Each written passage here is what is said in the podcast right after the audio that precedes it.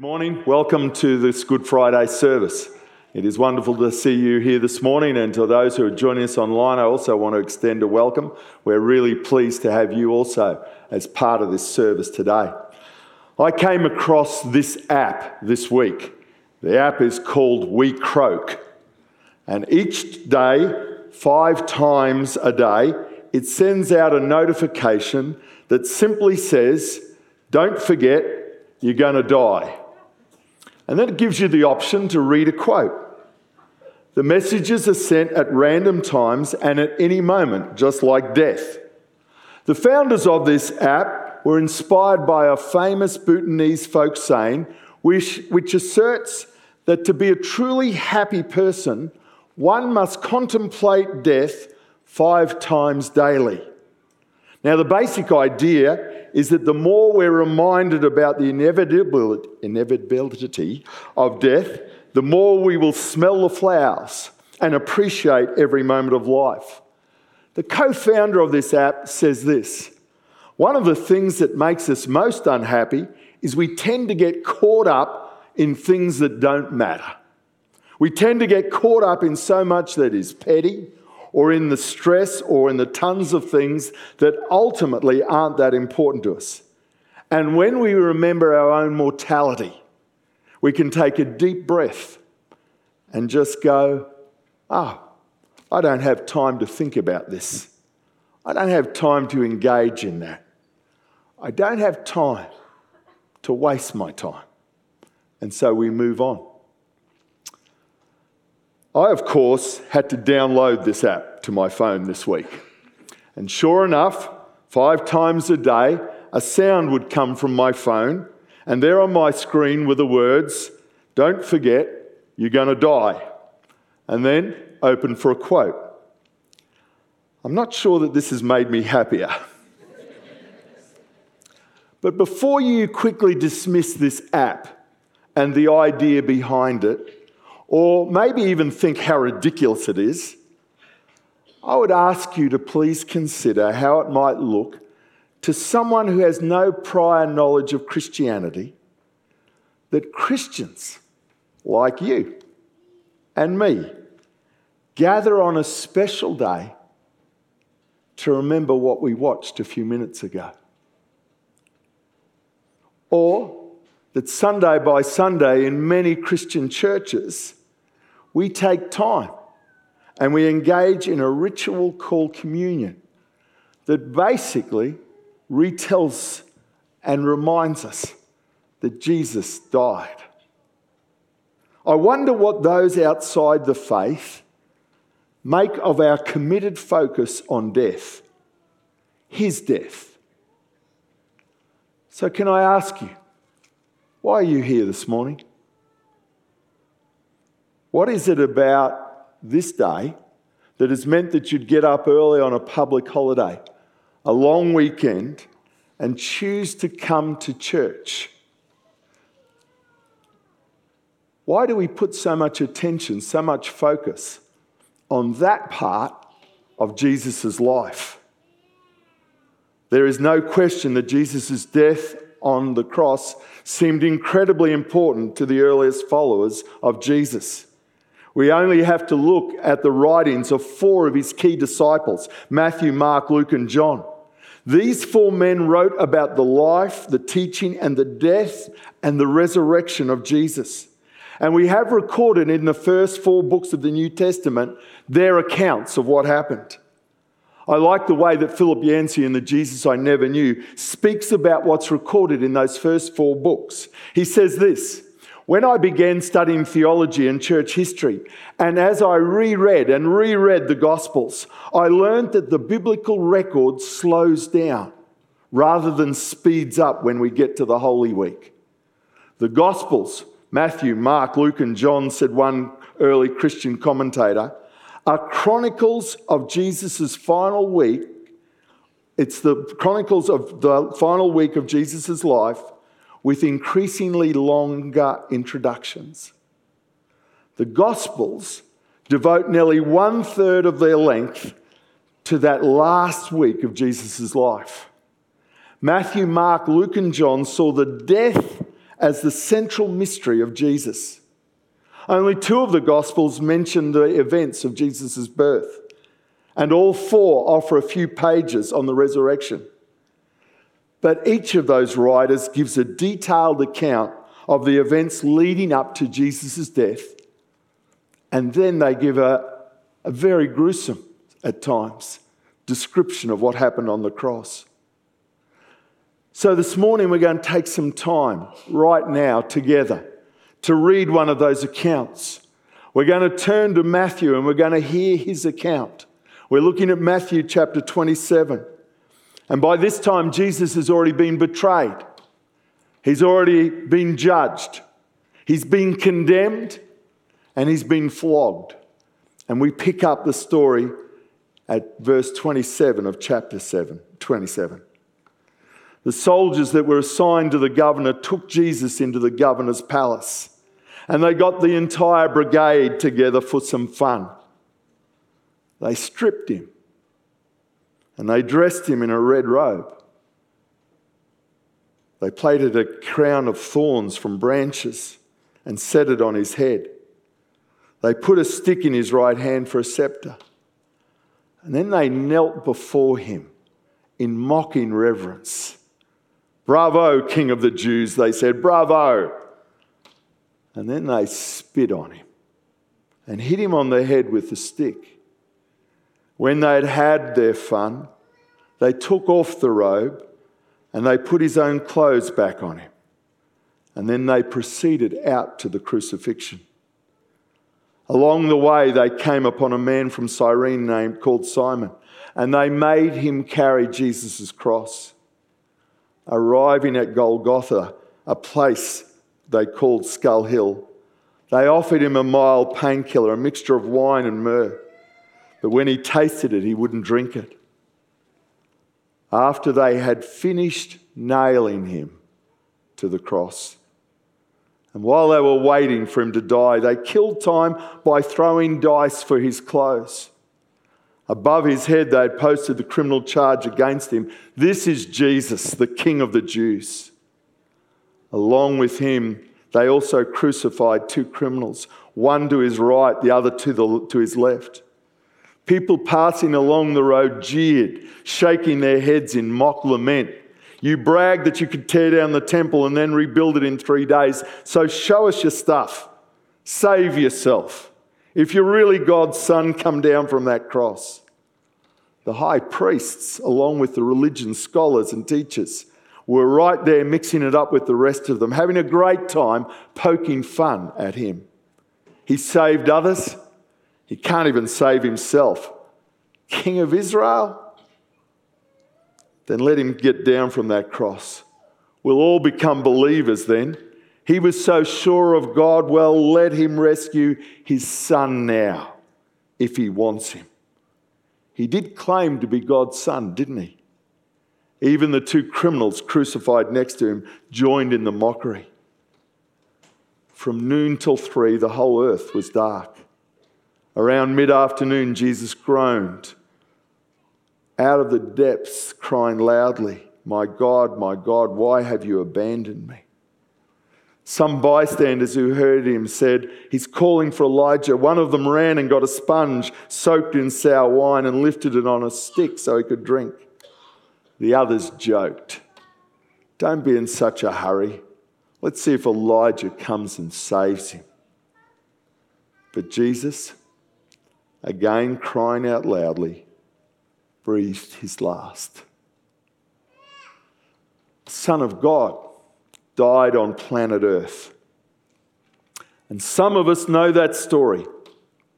We know it so well. We've heard it many times, we've read it numerous times, we've been reminded of that story through numerous communion talks. However, the problem can be for someone like me that I can know that story in detail. I can talk about that story and the implications of that story and the implications for me. And yet I can remain unaffected. I can know it, I can teach it, I can say it's a big deal, but if it no longer affects me at any level, then that is something that I need to address. Brennan Manning was a Christian author who wrote many books, and his writings have helped and encouraged many in their search to know God better, including me. He wrote these words in his book, Abba's Child. The unaffected heart is one of the dark mysteries of human existence. It beats dispassionately in human beings with lazy minds and listless attitudes, unused talents, and buried hopes. Years wasted in vain regrets, energies dissipated in haphazard relationships and projects. Passive before whatever experiences the day brings. They are like snoring sleepers who resent having their peace disturbed. They, lived on, they live on borrowed emotions stumbling through the corridors of time like shipboard drunks, never tasting of life deeply enough to be the saints or sinners. I want to say sincerely and honestly, I often come to God and ask for His help. I want God to help me so that I don't become unaffected, passive by the story of his son dying for me. Jesus Christ dying on the cross is not some mere theological precondition for salvation. He is God's enduring word to the world saying, See how much I love you. See how much you must love one another. In February 1941, Father Maximilian Kolbe, a Catholic priest, was arrested by the Gestapo. And after a brief internment in a notorious Polish prison, he was sent to Auschwitz concentration camp and he was branded prisoner 16670. Kolbe had been the leader of a group of Franciscan priests who had protected and hidden Jews. It is estimated that they saved the lives of 2,000 Jews. And Kolbe and his priests also had published material that openly criticized the Nazi regime. Kolbe was taken to Auschwitz and he was placed in Barracks 14. To discourage escapes, Auschwitz had a rule that if any man escaped, 10 prisoners would be killed in response. In July 1941, the Nazis thought a man from Kolbe's barracks had escaped. Later on, it was found that that escaped prisoner had actually drowned in the camp latrine. But at that time, they thought a, man was missing. And so the deputy commandant of Auschwitz, Karl Fritsch, ordered 10 men to be chosen from that barracks. And those 10 men were to be starved to death in an underground bunker. These men were lined up from the barracks. And the Nazis went around and randomly picked out 10 men and dragged them to the front. As one of the selected men, Franciszek Gajowniczek, was dragged forward, he cried out, My wife, my children. At this point, Father Kolbe stepped forward. Usually, anyone breaking rank would be beaten down. But for some reason on that day, Kolbe made it forward and he stopped before the Nazi commander.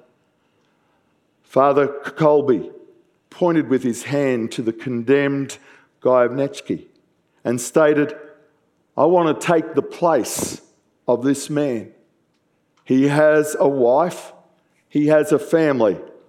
I have no one. I am a Catholic priest.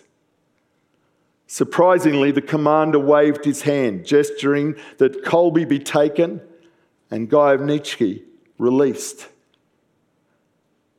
Gajowniczek later said, I could only thank him with my eyes. I was stunned and could hardly grasp what was going on, the immensity of it. I was put back in my place without having time to say anything to Maximilian Kolbe. I was saved. The ten were taken away.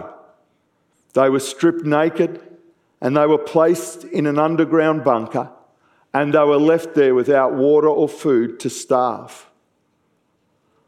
On August the 14, 1941, after many days in the bunker, Nazi soldiers found that four had not yet died, including the priest.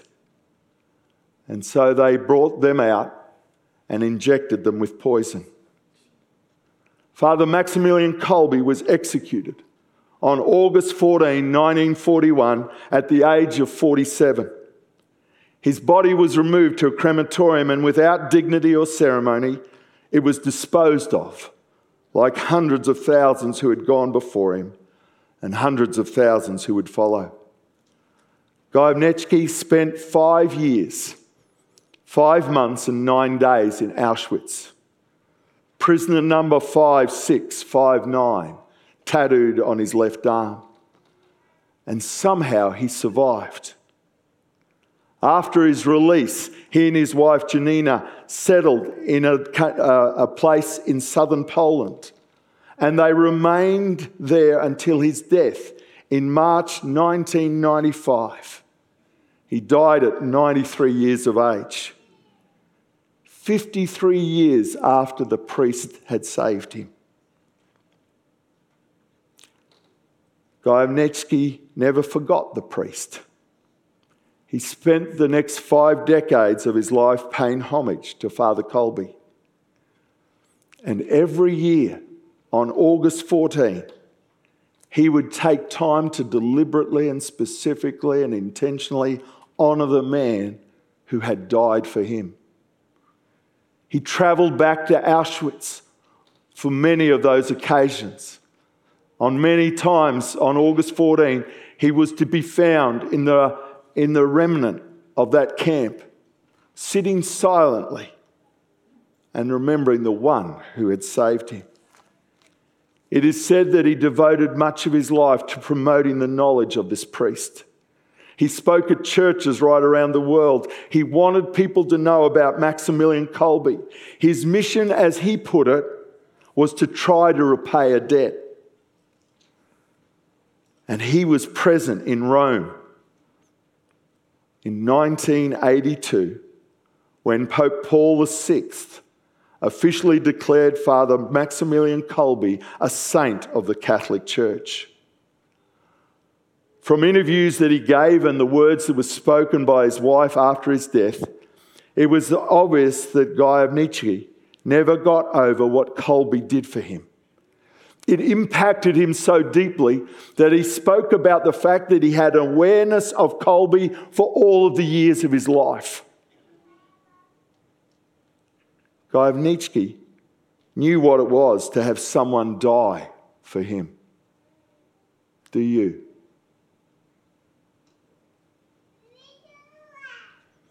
It is one thing to know that Jesus died.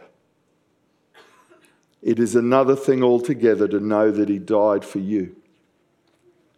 And to let that truth affect your heart in such a way that you are utterly amazed that this man who claimed to be the very Son of God and then backed it up by beating death would choose, knowing what awaited him, to take your place.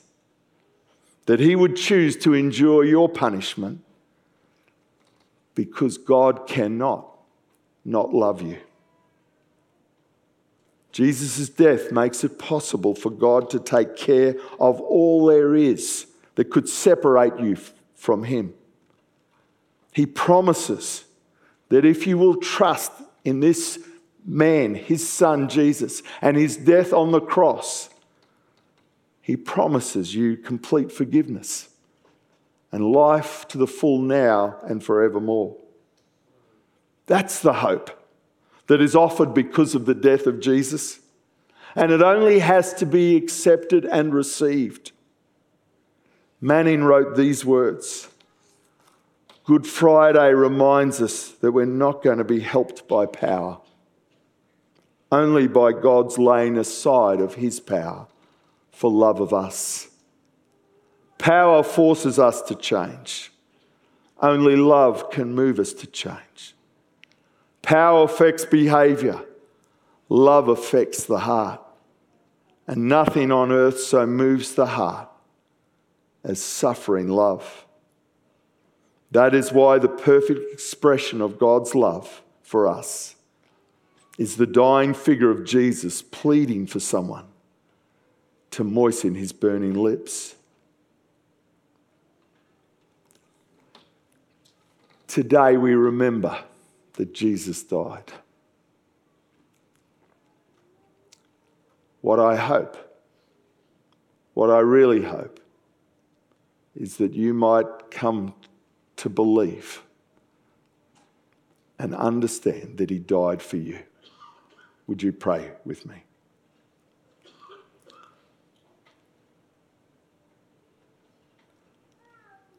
Heavenly Father,